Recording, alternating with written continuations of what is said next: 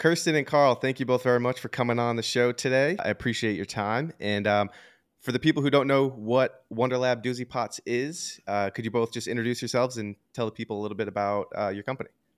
Sure. So I am Kirsten Sutaria, the Chief of Curious Creation at uh, Wonderlab's Doozy Pots. We are a plant-based gelato company, and we are based in Cleveland, Ohio we make our gelatos with a blend of organic oat and hemp milk.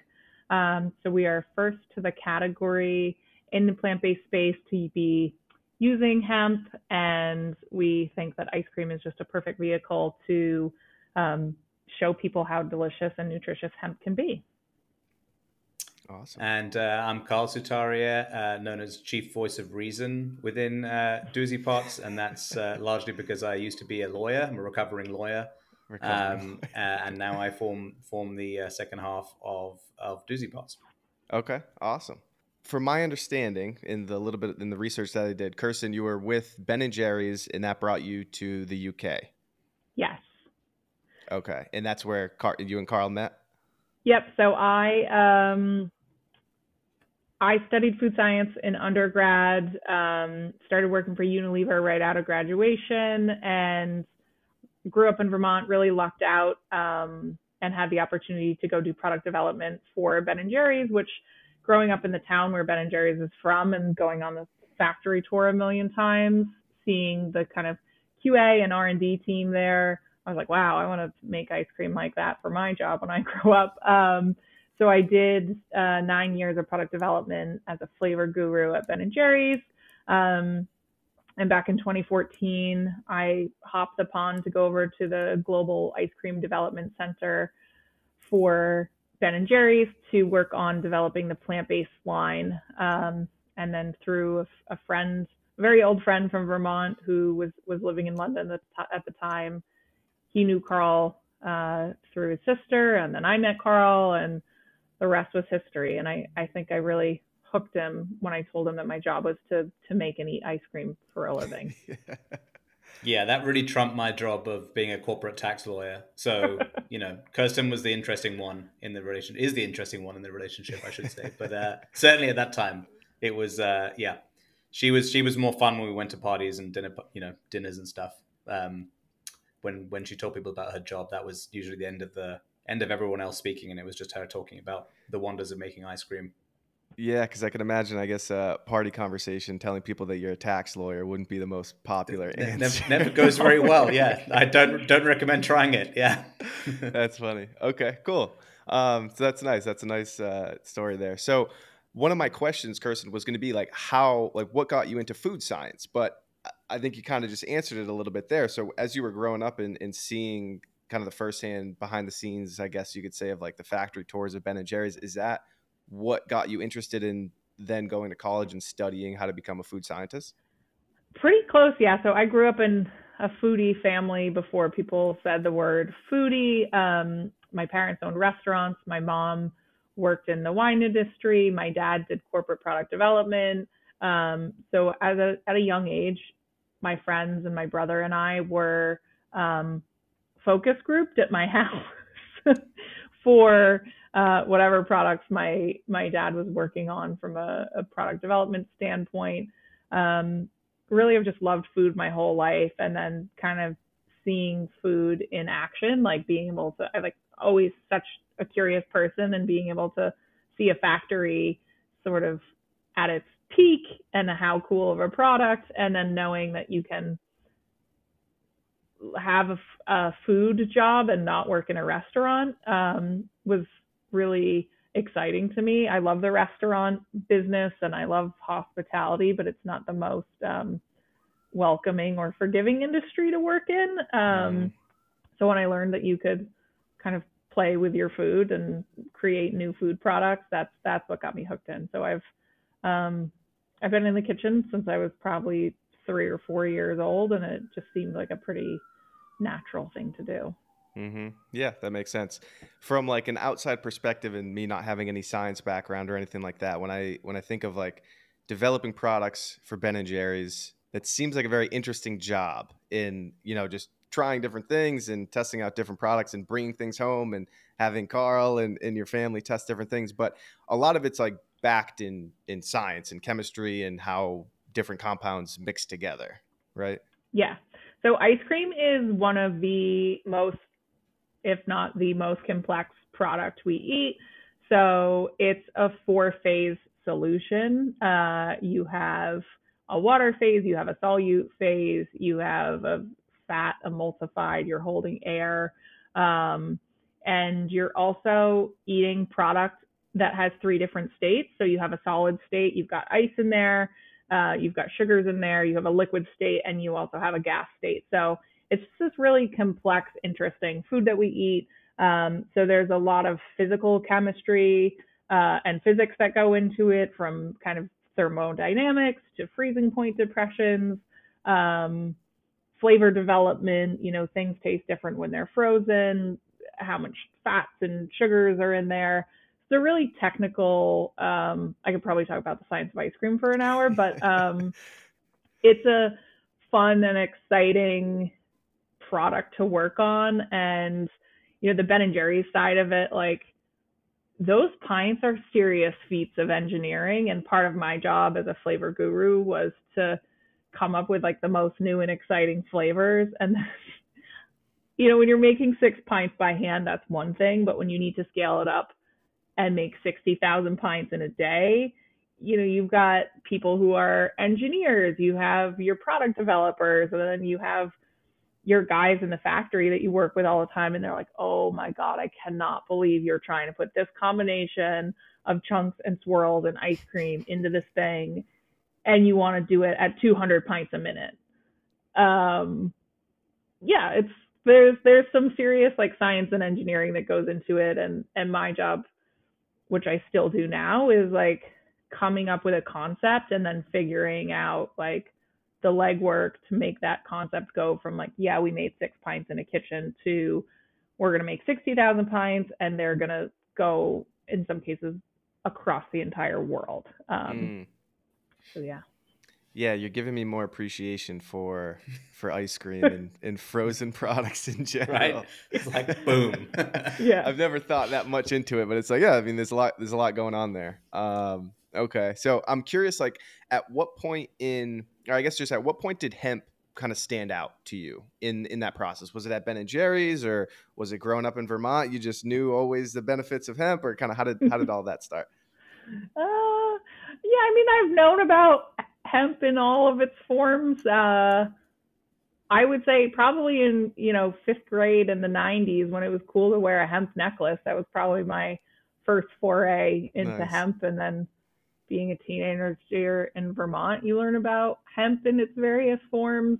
Um, but as part of my job doing product development, a lot of that is sort of looking at trends, identifying trends, um, doing ingredient research. So plant-based sort of became popular, and I, I developed a plant-based line for for Ben and Jerry's, and then went on to um, work for a company in London called Innocent Drinks, who do smoothies, juices, plant milks. Um, and in some of my sort of trend research and ingredient research, I got really interested in the nutritional and sustainability benefits of hemp as a food. Um, started learning more. This was kind of 2017, learning more about um, my first question was, why is no one using this? And then I quickly realized, well, it's illegal to grow and, you know, you can use it, but there's actually no supply chain for functional hemp ingredients. So, but I looked at something like pea protein, which when I first started using it in 2013 was like a pretty fringe ingredient. There were a couple suppliers that did it. It didn't taste great. It was not that functional um, and looking at the last nine years of the pea protein industry, I was really like, hey, hemp could be right up there with it if it sort of got brought to the forefront. So I got so excited about hemp and its nutritional benefits, which I thought would translate really well to functional benefits to make ice cream with. Um, told Karl about it, who at that point was practicing law, and he's um, he's very curious, but he's very curious in a different lawyerly way, which is I'm going to do research and poke holes in all of your arguments. Where I'm like, I'm going to do research and figure out why this is so cool. Yeah. Um, so I, I told Karl, I was like, I don't know. I was at this point, I was working at Innocent Drinks making um, juices and smoothies, and I was like, I think I want to quit my job, and I just miss ice cream, and I really think we should start a hemp ice cream business. And he was like, "Oh yeah, cool, okay, okay." yeah, safe to say I wasn't immediately convinced, uh, but I knew she knew her stuff, um, and I did my, you know, what I'd be trained, been trained to do as a lawyer, and went away and and uh, did as much research as I could. Um, and I was I was kind of blown away by both hemp's um, potential as a food ingredient and in terms of its application in ice cream because of its functionality uh, and its nutrition, but also because of the sustainability side of it. That's an topic I'd always been interested in.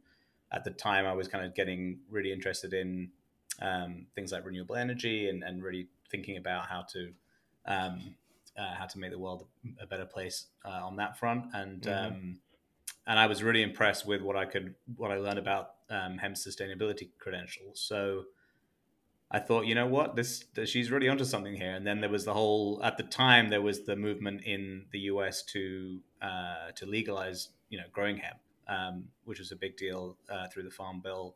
Um, and and so we kind of started thinking seriously about wow, that's that's going to be an interesting time once it's legal to grow there, and and you know there's going to be a renaissance of of, of hemp use in the U.S. Mm-hmm. Um, as we were talking uh, just before we came on air, um, you know, it's got such a an amazing history both in the US and worldwide in terms of all of its applications. Um, so it felt like a pretty exciting time, and it felt like it had really direct applicability to the kind of product that Kirsten knows how to make really well, um, and you know fits into to a lot of trends at the moment. So I was yeah instead of uh, instead of poking holes in it, I was like, you know what, let's do this. This is great. um, you know, this is the time to jump and and and take this leap, and and we think we can create something really cool. So uh, so off we went. Yeah, it, that's interesting because it is that it is like the perfect time to have been doing that research with the farm bill passing in 2018. It's like if if there was ever a time to do this, like it, it makes sense now. Kind of just like you said, like the renaissance of hemp is is kind of coming back, and so was was moving back to the states part of like the business plan for for Wonderlab, or how did how did you guys go from from the UK back to the states? Yeah, we had looked at um, kind of looked at where we we wanted to go, and the, the U.S. has a larger addressable market. Um, there's a very there are some different price dynamics on how grocery works in the UK. Um, Brexit had a little bit of an impact. Um, a lot of people say like, oh well, if you're in the UK, then you have an entire market within Europe for ice cream. Um, but every country within Europe has very different consumption habits. Mm. Um, the US is a very in home ice cream consumer, meaning um, pints and tubs and quarts, you just bring them home and you eat them. Uh, the U Europe and the UK is a very out of home market, um, meaning you stop at a corner shop and you get something on a stick or a bar um, or an ice pop. And it's just a very different dynamic. So we thought coming back to the US, there's just a, a bigger opportunity there, and it's a little you have a bigger addressable market um, that all speaks one language for the most part. Um, mm. You've got some national retailers, so we just thought let's you know move from make the obvious move and move from London to Cleveland, which we did in in 2019 and and also it was it was you know there was an element to do with the the excitement around hemp in the in the US as we discussed um, you know was palpable at that time. So I think we also thought that was a that was a particularly interesting angle. Um, there was more excitement in the US than there was in the UK about hemp as a crop. Um, it was probably more closely tied to the country's history and and there, we saw some exciting things happening uh, around that. So we thought that was you know that would be a good place to be. Um, set this business up, as well as what Kirsten discussed in terms of the um, the addressable market for for plant based foods and plant based ice creams in particular. Yep. Yeah, that makes sense. I actually just saw. So I'm in Massachusetts, and there's a new um, the adult use cannabis and recreational cannabis is legal in Massachusetts, and there's a new infused ice cream company actually uh, mm-hmm. that puts THC into their ice cream. So that's that's kind of new. Uh, I haven't seen much of that on, on the regulated cannabis side of things, but um, maybe future collaboration ideas with uh, major cannabis brands or something. Um, to take a couple steps back, like what is it about hemp, uh, whether it nutritional or kind of chemically, that makes it a great uh, product or additive for uh, plant-based gelato? Yeah, so we use hemp um, to replace the the dairy fats and protein that you would find in a regular dairy ice cream. We use um, a blend of organic hemp heart oil, uh, hemp protein, whole oat flour, and water, and a little bit of cocoa butter to um, make our kind of heavy cream hemp base. And it has a really good amino acid profile. So those um, proteins help to emulsify um, and they also have a great nutritional profile. And then a lot of plant based ice creams and regular dairy ice creams are very high in saturated fat, especially plant based ice creams. Um, most of them use coconut cream or coconut oil, which actually isn't, if you think about coconut oil, it's solid at room temperature. So when it's frozen, it's actually like quite heavy on the palate. Um, so hemp oil being much lower in saturated fat and has a, a good blend of healthy fats allows for sort of a cleaner eat and your flavors to pop a little bit more. Um, and then from a sustainability angle, um, you know, we're not using oils coming out of Asia. Uh, we're not using, um,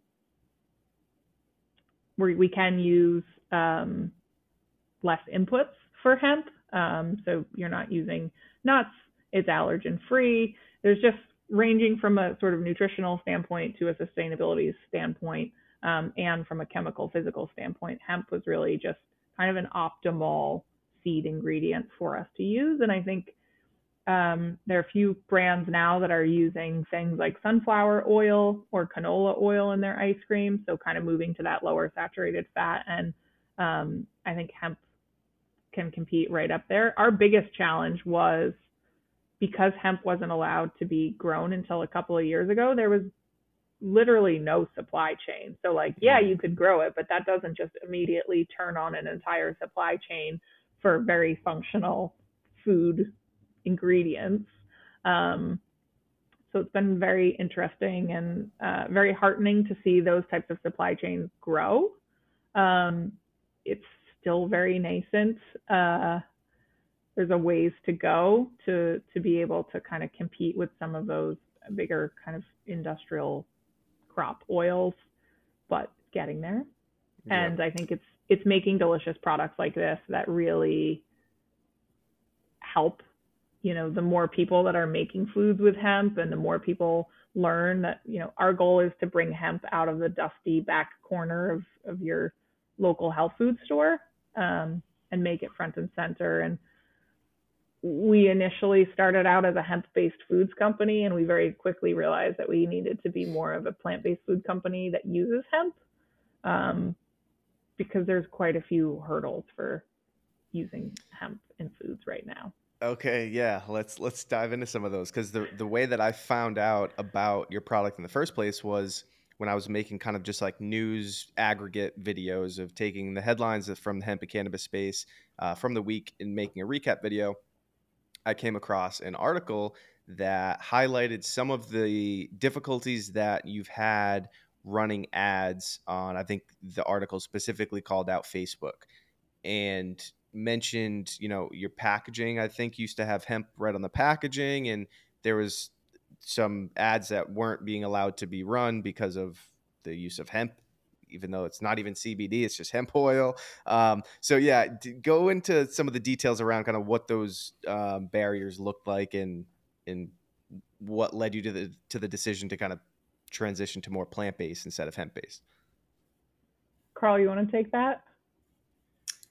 Yeah, I mean, I can start with it. I think um, it was it was um, it was yeah, it was Facebook's policy in this particular instance. The article you're talking about saying you know, picking up the word hemp in the image, um, or if you use the word hemp in text in the ad in the ad itself, and saying this is a drug because it's hemp and hemp is CBD or hemp is cannabis, and it's all one big, it's all one you know thing, and we um, we can't dis- uh, distinguish between hemp seeds, uh, which is what we use in our product, um, which is a food you know food grade safe product that's been sold and consumed in the US for decades and is has a legal basis for being sold in the US. I think there was a court case back in 2002 um, that basically made it gave the stamp of approval federally for hemp food products to be sold and consumed in the country.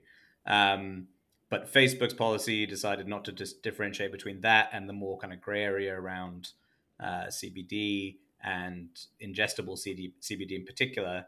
Um, and that's where it gets even more confusing because I think if your product was a CBD product that was topical, i.e., something you apply on the skin, it was fine. But if it was a CBD product that was ingestible, it wasn't fine. We're not a CBD product, but we are ingestible, and Facebook's policy didn't couldn't tell if, you know, couldn't tell that, couldn't distinguish that. So, okay, yeah, it's just it was just a mess, and they, you know, trying to get in touch with someone at Facebook and and and talk about it. Uh, you know, there's just a you just get like automated answers, um, and it's frustrating because as a young brand, you know, love it or or, or not, Facebook marketing um, through Facebook itself and Instagram is a big part of, of creating some awareness, especially when you've got you know limited funds.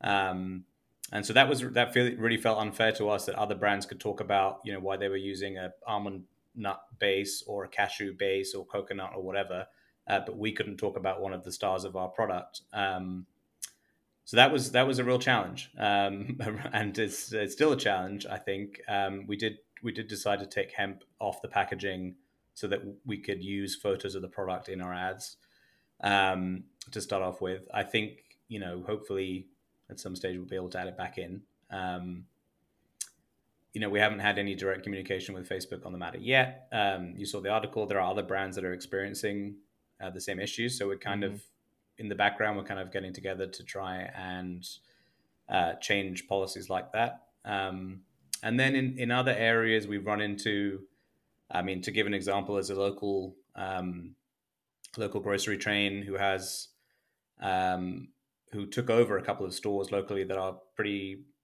hip and trendy and progressive and sell some hemp products in there.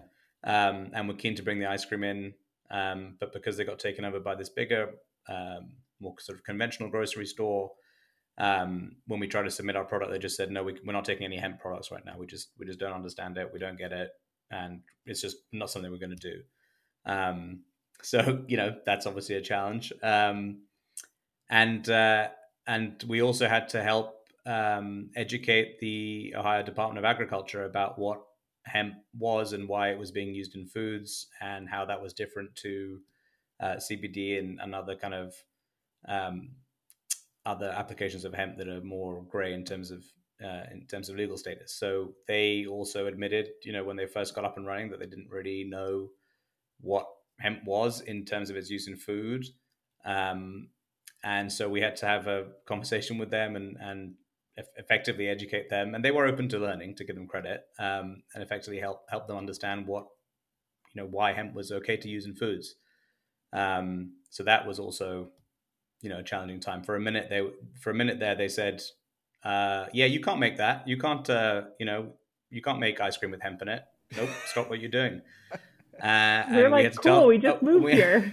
yeah, and we had to tell them. We had to tell them, "Look, no, we can't. Look, you know, we've we've we've looked into this. We know we can, yeah. um, and here's why." Yeah. And they kind of went, "Oh, yeah, I guess so, but we also don't understand what this is all about. So so can you tell us? So we, yeah, it's but that's you know in in a way that's part of the fun too. not always fun, but it's part of the fun um, for us to help educate people on on on what hemp is in its many forms, and in particular why it's great in food and why it's great to eat, uh, and then specifically for us, obviously why it makes a great, delicious plant based ice cream. Mm-hmm. Yeah, it seems like any company doing anything in the hemp space right now education needs to be a, a part like a, an aspect that you're focusing on uh, in terms of your just sales process because there's so many people like that who just like oh eating hemp like uh, that what is that like i'm not to go eat a plant material or, or whatever it might be you know um, i've been doing just like random pop-ups where i'll just have industrial hemp products and i'll go to a park or a dispensary in massachusetts and um, i have a bag of, of hemp seeds from a company based out of texas cousin hemp and i was surprised at how many people are just like surprised that you can eat hemp seeds and huh, it's like you can eat so many even, different even, types of seeds. even in a, even in a dispensary. So if you you're talking about like a cannabis dispensary, you'd go there and people would still be surprised about being able to eat hemp. Yeah. Yep. Seeds. Uh, that's really interesting. Yeah. Yeah. Yeah. So, yeah. Well, that just that exactly that just shows you um, that just shows you both. I think some of the educational challenges you have, but also the scale of potential the opportunity. Because I feel like that person in the cannabis store is going to be like, "Wow, I can eat hemp seeds and they're great for me for this other reason. Wow, that's so cool. Like, you know, I can use cannabis from the store in one way and I can use, you know, what is effectively cannabis seeds in a different way um, to enjoy, you know, to enjoy eating. That's cool. Um, so that's, I think that's an opportunity for us too. So I think they, they go hand in hand, right? You educate people as much as you can. And then that, that also opens, opens the door to opportunities to convert people to, uh, to customers and, and fans. Mm-hmm. Yeah, no, hundred percent. Um, I'm surprised that this is the first frozen treat product, I guess you'll say, that has hemp in it. And it's not just hemp oil. So there's obviously, like we like we spoke before, there's a lot of science and uh, technical know-how and ability that you have, Kirsten, that was able that made you able to kind of create a good product that I'm assuming tastes good. I haven't been able to try it yet. I uh, I gotta get you some. Yeah, I plan to. Uh, you know, I I have some trips planned later this year, and I was oh, looking cool. on your website and like co- like corresponded with. I'm gonna be in some places uh, like New Mexico and California that that you guys. Yeah, have some, great. Some tell, make sure you tell us when you when you when you're headed there. We'll get you some. Uh, you know, we'll get you some some cool stuff and, and make sure you get to try it. Awesome. So, yeah, we'd love to know what you think. Yeah. Cool. Um, and just just to pick up on what you just said, what's cool is that you know we're not we're not forcing hemp into the ice cream. It's there because it's it makes sense for a great tasting product. Mm. Um, but it also makes sense from a positioning perspective against what else is in the market because as Kirsten described earlier, you have all, all the coconut based products, nut based products, um, and the use of the hemp really allows us to have something that's equally as delicious or more delicious, we think. But you know, that's subject to to uh, uh, to you know people tasting it and thinking about it. But um, it, it helps us tap into a lot of things that customers want in the plant-based space, which is you know sustainable ingredients um, and avoiding uh, nuts, avoiding you know allergens, all those types of things. We can do that, but still have a delicious tasting uh, product at the end of the day. So, so that's what's cool about it is that it's really we kind of found the sweet spot, if you like, of of what hemp can do, and then a great application for it where it made a lot of sense um, based on its attrib- attributes. We've mm-hmm. got a decent moat, so I'm on like I don't know, round 50 of recipe testing. Um, it's a really interesting ingredient to work with. I think it's such a new supply chain um, and also the legal and regulatory gray area. The bigger guys haven't touched it. Um, so, mm.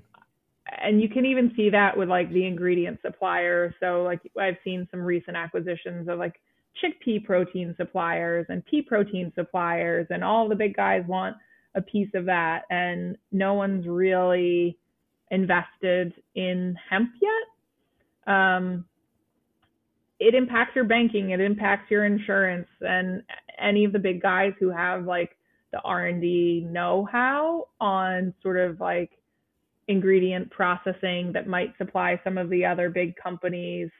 No one's really touched it. Um, so for better or worse, we're definitely the first mover, um, which is challenging at times. Just, I mean, I remember the first round of products I made in 20, probably 2017, 2018. Um, you know, we needed a hemp heart oil and all that was out there with whole hemp oil, and that's green and it's very green in color and in flavor and in aroma and it created for like a pretty snotty product. and it was very hemp tasting, and the color wasn't nice, and mm. um, I really spent over a year just trying to figure out like, is there a commercial supply chain here that can actually supply me with ingredients to make a product that tastes great? Um, so there's been thousands of hours spent on that, tons of time spent on R and D. Um, so we definitely have a little bit of a head start. Like we're um, out there with a machete clearing a path. Um, and yeah, the hope is at some point, like someone more big people will catch on to the fact that hemp is a great ingredient. And I think I think a really good example of a company that's done it at scale but doesn't talk about it is Elmhurst Milks. So they do plant milks. Um, their barista milk has hemp cream in it. Their creamers have hemp cream in it. And I don't really talk about it because the level of education and how unaware consumers are of what hemp is and that you can eat it and it can be delicious. Yeah, maybe 5% of our consumers are so stoked to buy a hemp product. Yep, I'm one The other 95% are like, why would I eat that? That's gross. Hemp is rope. Hemp is bags and, you know, sales and building materials and yeah. why would I eat it? Um, which is an interesting thing to do as you're starting a brand and you're like, yes, hemp is so amazing and I'm so excited to like be part of the future. And then everyone's like, what are you talking about? Like, this is nuts. Um, and there are, you know, there are companies who are, who are out there doing some great things, but it's like being that first mover, it's totally on your shoulders to, to educate anything from retail buyers to customers to media outlets and PR opportunities. Um, we're out there shouting about it, and you know, some people are incredibly passionate and interested, and the rest of them are like, "What are you talking about?" Mm. Oh, and, and there's and there's you know there's the middle there's the middle of people who are kind of ambivalent about it. They don't necessarily they're not you know passionate about it. They're not they don't particularly think about it as something that's awful, but they just don't know why it's in why it would be in food and what it's doing there. So I guess what's interesting is depending on who we're talking to, you know, we might not mention hemp that much, um, depending on the audience um, mm-hmm. who we're speaking to. Uh, we, we might, you know, we'll talk about the benefits within the product that using the hemp gives us in terms of being super sustainable, um, you know, allergen free, uh, no such very low saturated fat content.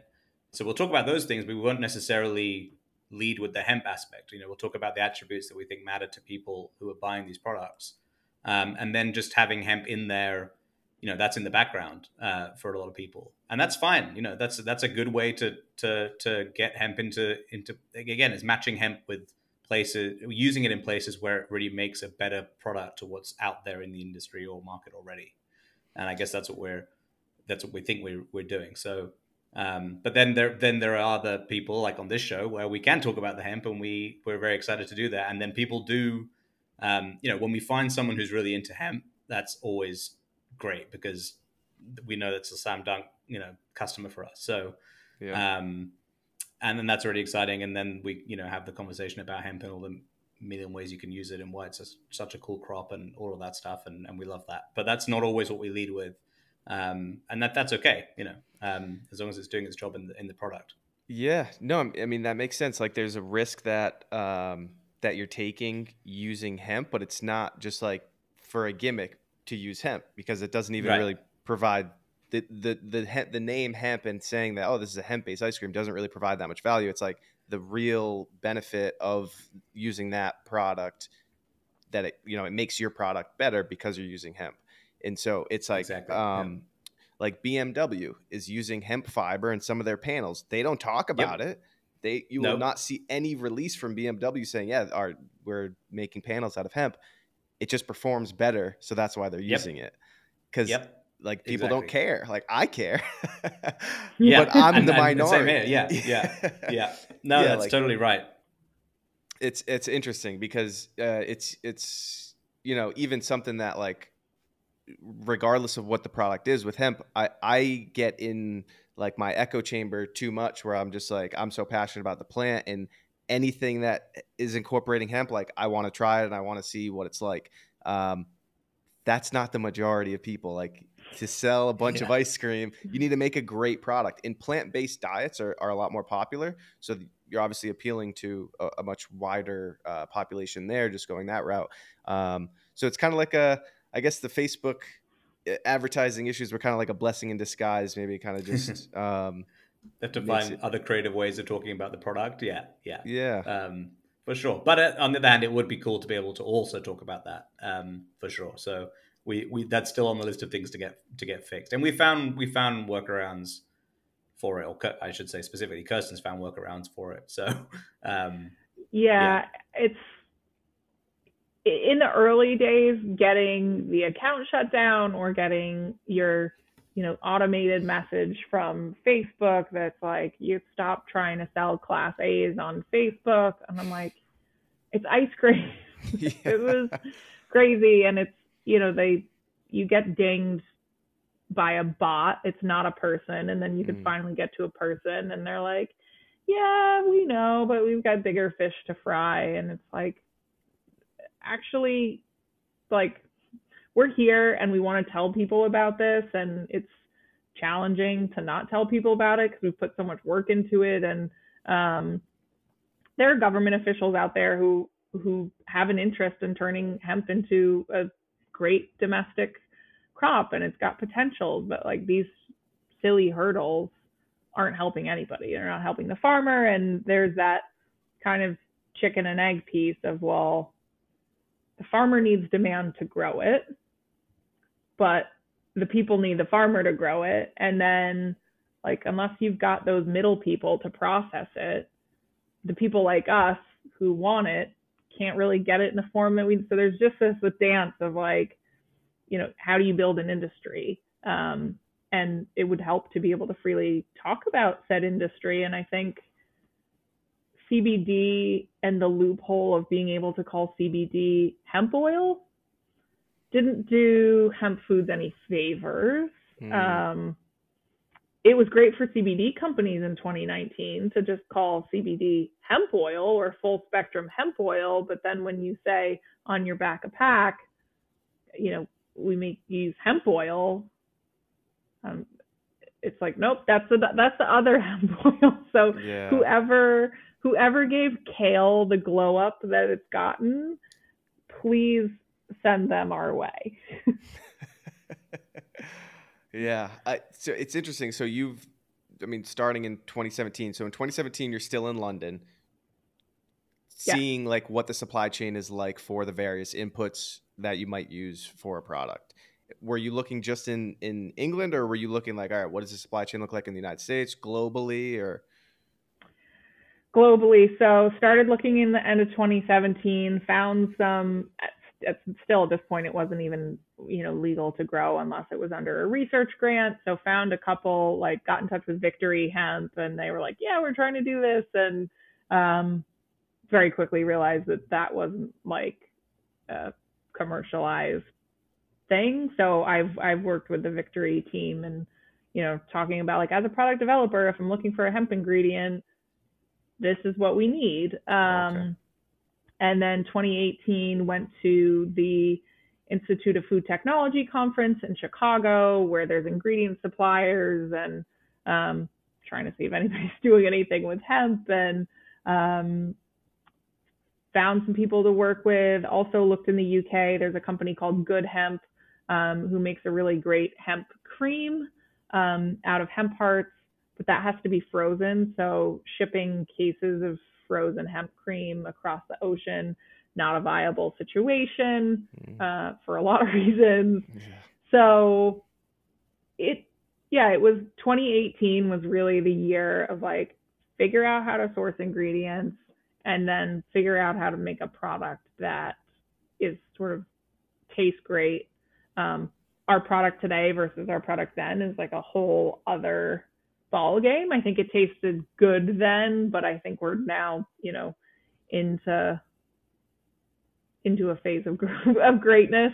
Um, nice. The and we've learned a lot about you know introducing people to hemp and the flavors that come with it, and how do people feel about it. I think there's some there must be some sort of taste receptor that some people have turned on versus off because some people say, "Oh, I really noticed the hemp in this," and other people are like, "I can't believe this isn't dairy." Hmm. Um, and it's not a green hemp taste at all. It's nutty. Occasionally, it can be mildly kind of astringent, but often we find on the first bite, people might notice some taste from mm. the hemp.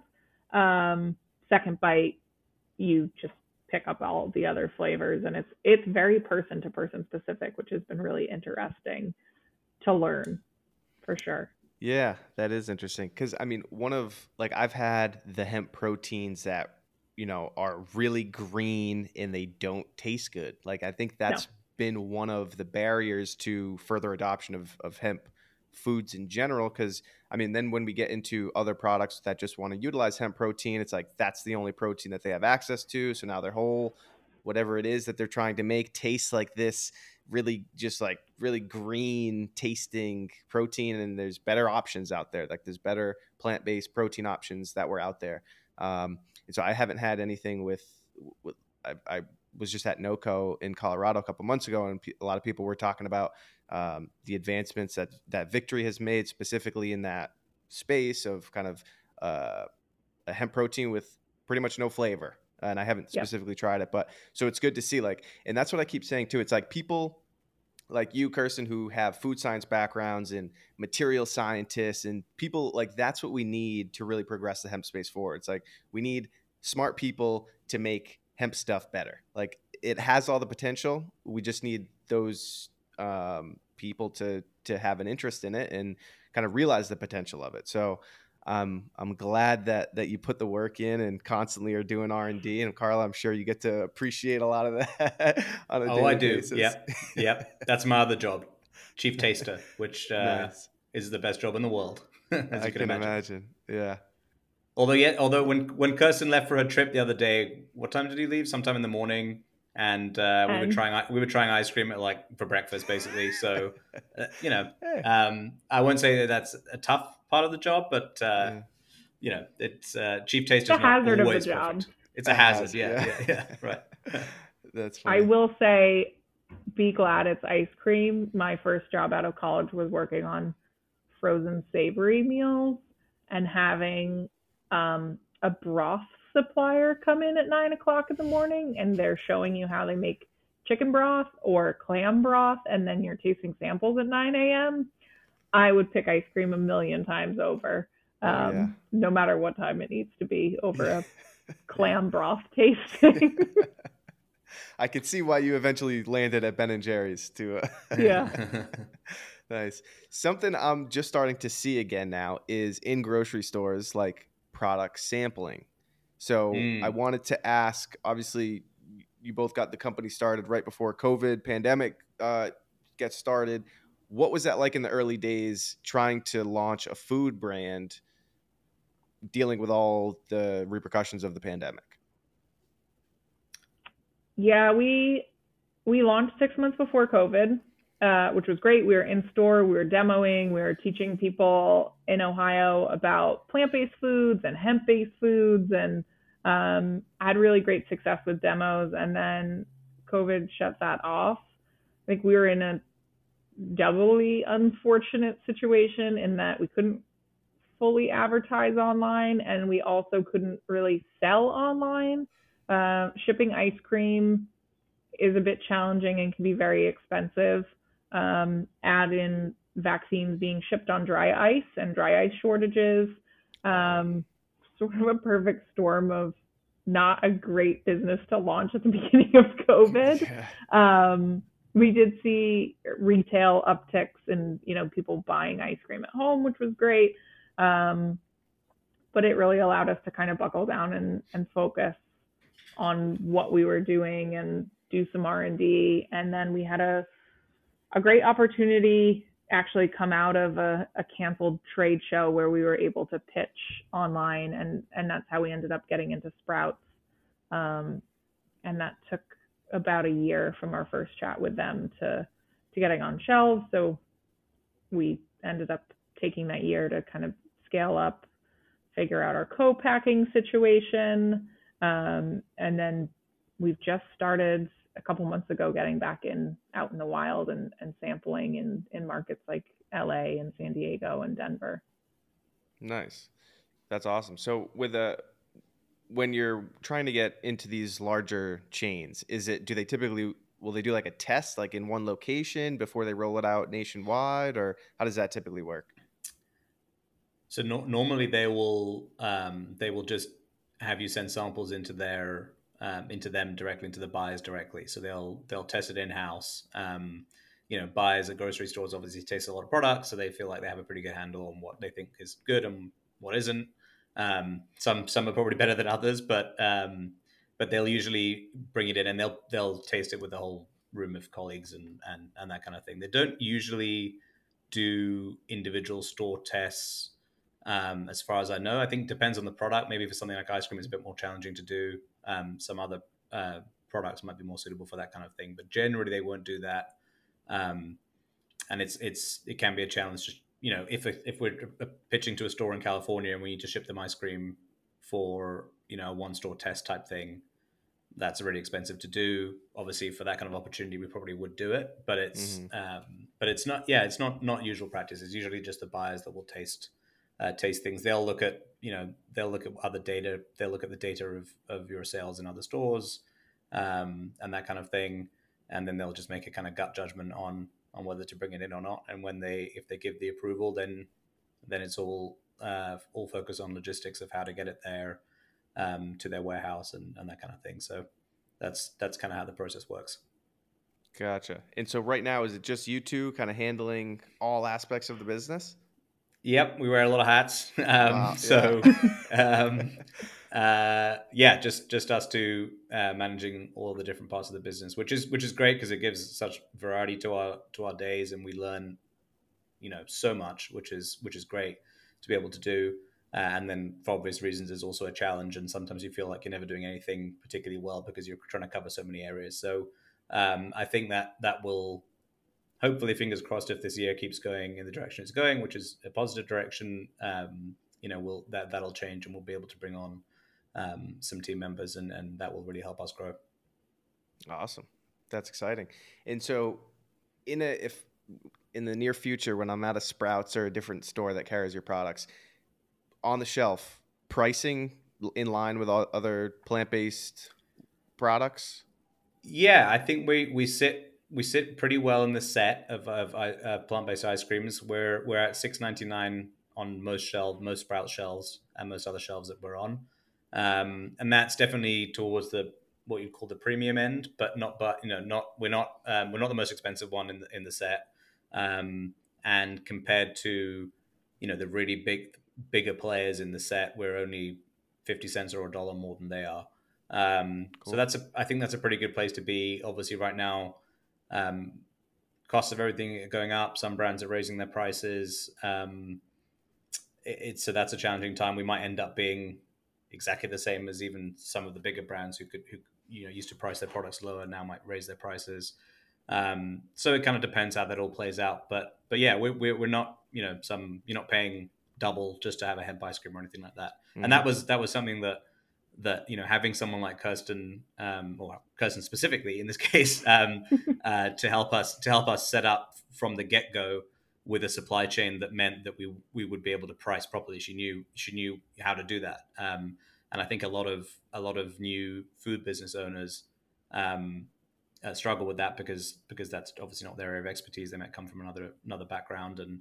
And, and they, there's a rude awakening when they get to the stage where they have to make you know a lot of product and they need to they if they try to use the ingredients they use to make a small kind of local farmers market version, yeah, you're not going to be able to to meet the meet the pricing that the grocery stores need, and, and you're going to be way more expensive on the on shelf. So, mm-hmm. um, so that was that we we knew from the start that we'd be able to price it at you know what was a reasonable price, um, and we want to be accessible. And like most other businesses, the more we grow, um, we should be able to gently reduce that price as we grow. That's that would be great because as we open up into more uh, different types of store, um, we'd, we'd love to be able to do that and make make a hemp based uh, uh, plant based product available to as many people as possible.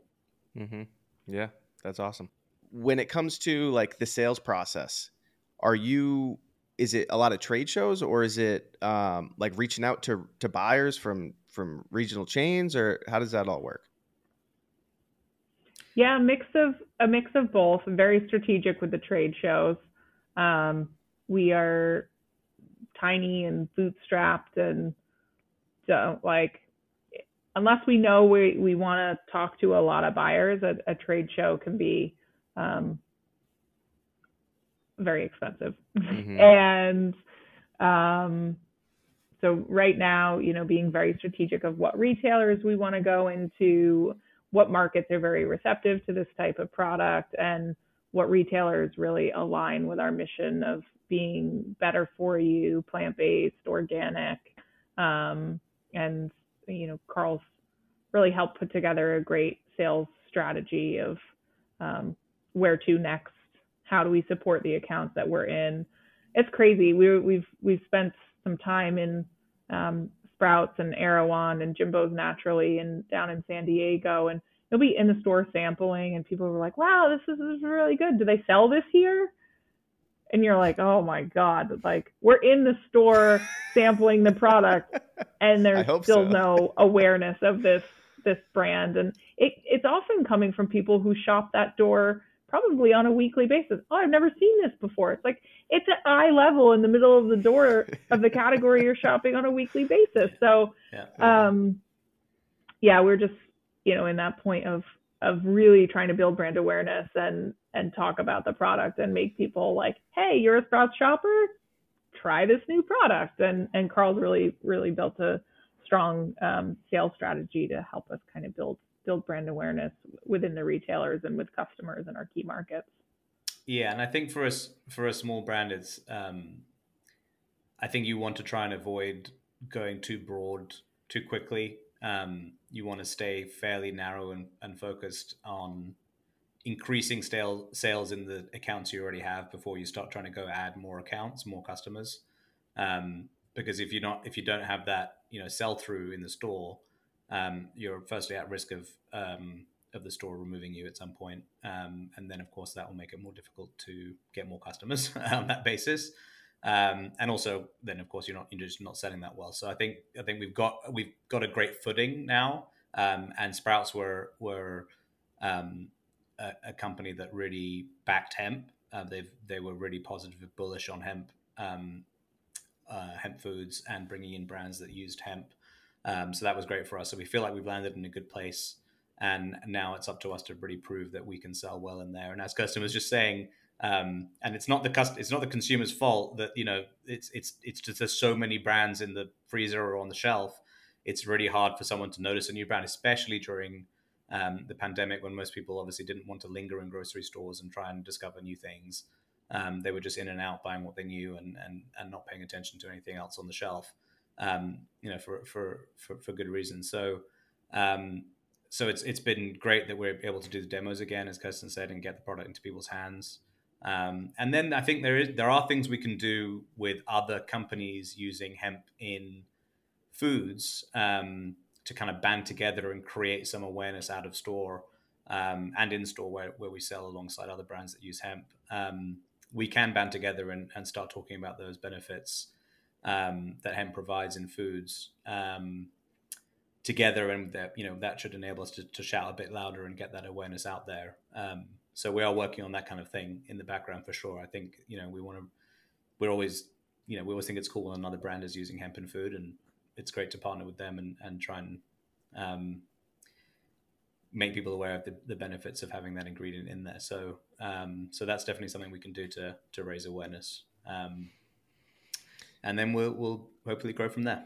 Yeah, because I mean, like, there's not too many companies utilizing hemp hemp in their food for some yeah. of the reasons that we already touched on. Is kind of yeah. some adhe- like associated risk with doing so. Um, mm-hmm. So rising tide lifts all boats. So that's that's good yeah, to hear. Yeah, and there and we keep seeing more and more, which is really cool. Um, you know, I think when we first started, we struggled to find many, and in the last few years, there have been quite a few that have popped up that are starting to do it. So, mm-hmm. um, so that's really that's exciting. Um, and uh, and I think, as you said, um, rising tide lifts all boats, and that's that's definitely the approach that we're all going to be taking together. Yeah, for sure. So yeah, shout out, shout out to our uh, are hemp warriors and in hemp foods like grounded foods makes delicious cheeses catalyst creamery down in tampa um, fellow food scientist who is beating the drum on hemp and, and making really some of the best plant-based cheeses out there um, seedly in new york let there be hemp chips like there's some in the last couple of years we've really dialed in some good products hempway foods good seed burgers. Like you can make a whole meal. Like you can have a great hemp cheeseburger. There's some people doing hemp bread stuff and and finish it off with a a nice hemp sundae and and you're good to go. Yeah, we'll have to. Uh, I've seen some. Um, I guess like ho- I don't know really what the business is, but it's basically people who will infuse a whole meal and come to your house and serve like a party, essentially like a catering mm-hmm. service that is all infusion. And so you don't okay. even need any THC or other cannabinoids, just all hemp based products.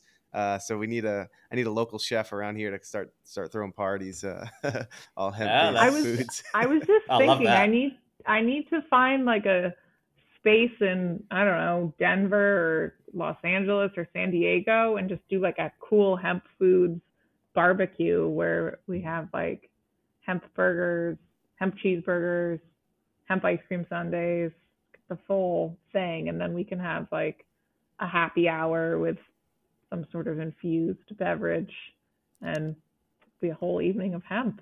Yeah, that sounds good. Let me know when that gets planned. I'll I'll take a trip out yeah, we we should uh, we should get working on that. I'm sure there might be some people listening who might uh, know a space where we can put that together. So that would be cool. Let's let's work on that. Yeah. Yeah. I know in Denver specifically, like consumption, like yeah. licensed consumption lounges are, are starting to get rolled out. Uh, in Massachusetts mm-hmm. specifically, that's right around the corner for, for stuff like that. So I think the venues will be there um, for that type of thing in the near future. Awesome. So that's exciting. Um, cool. So we'll we'll wrap it up there. Any other uh, kind of parting words or uh, anything that, that you guys want to wrap up with? Go find some doozy pots to all your listeners. You know, we we love to hear from customers. Um, we're not supposed to pick favorites, like picking a favorite child, but um, when we've been demoing, our banana cinnamon date flavor has become a cult favorite. So it's a banana gelato with um, really nice cinnamon from burlap and barrel and a date syrup swirl. So it's people say it's like a cinnamon roll or banana bread or bananas foster. Mm. Um, and then chocolate mint chocolate chip is my ode to my childhood favorite. Um, so instead of a green mint chip, it's a dark chocolate base with some organic peppermint in it and then really nice chocolate chips. Um, and having your own ice cream brand means you get to make your own favorite flavors so that other people can enjoy them. Um, and so right now, those are probably my two, my two go-tos. Okay. And I would just say I'd echo something you said earlier, actually, which was um, hemp. Hemp is not a gimmick. Um, it's genuinely something that can make many different products across many different industries better for people, better for planet. So that's why we're using it, and that's why there is plenty of applications out there uh, for hemp. So go eat more hemp, uh, wear more hemp, build with hemp, uh, all of those, all of those good things. And then, of course, most people are aware of the the other uses as well. So Mm-hmm. Um, that's that's what I'd say. Yeah, hemp is here to stay. Awesome. Yeah, thank you both. So uh, in the in the description of the video, I'll put uh, the store locator on your site is really nice. Kind of allows you to just dial into wherever you're at or where yeah. you're planning to be in the future and, and find some stores. So is that updated on a regular basis? Like if someone yes, sees that, okay. Awesome. Yes, it is. Yeah. Yeah, so I'll put uh, the website link, the store locator, social channels. If anyone wants to find you guys on social media, they'll be able to do so. Um, and just thank you both again very much for your time today. It was it was great learning more about the process and kind of behind the scenes of, of the start of the company and and uh, what it takes to kind of have a frozen hemp product in the market. Thank, thank you, you so much. much. This was great. Thanks for having us and keep doing the great work you're doing. We love it. Thank you.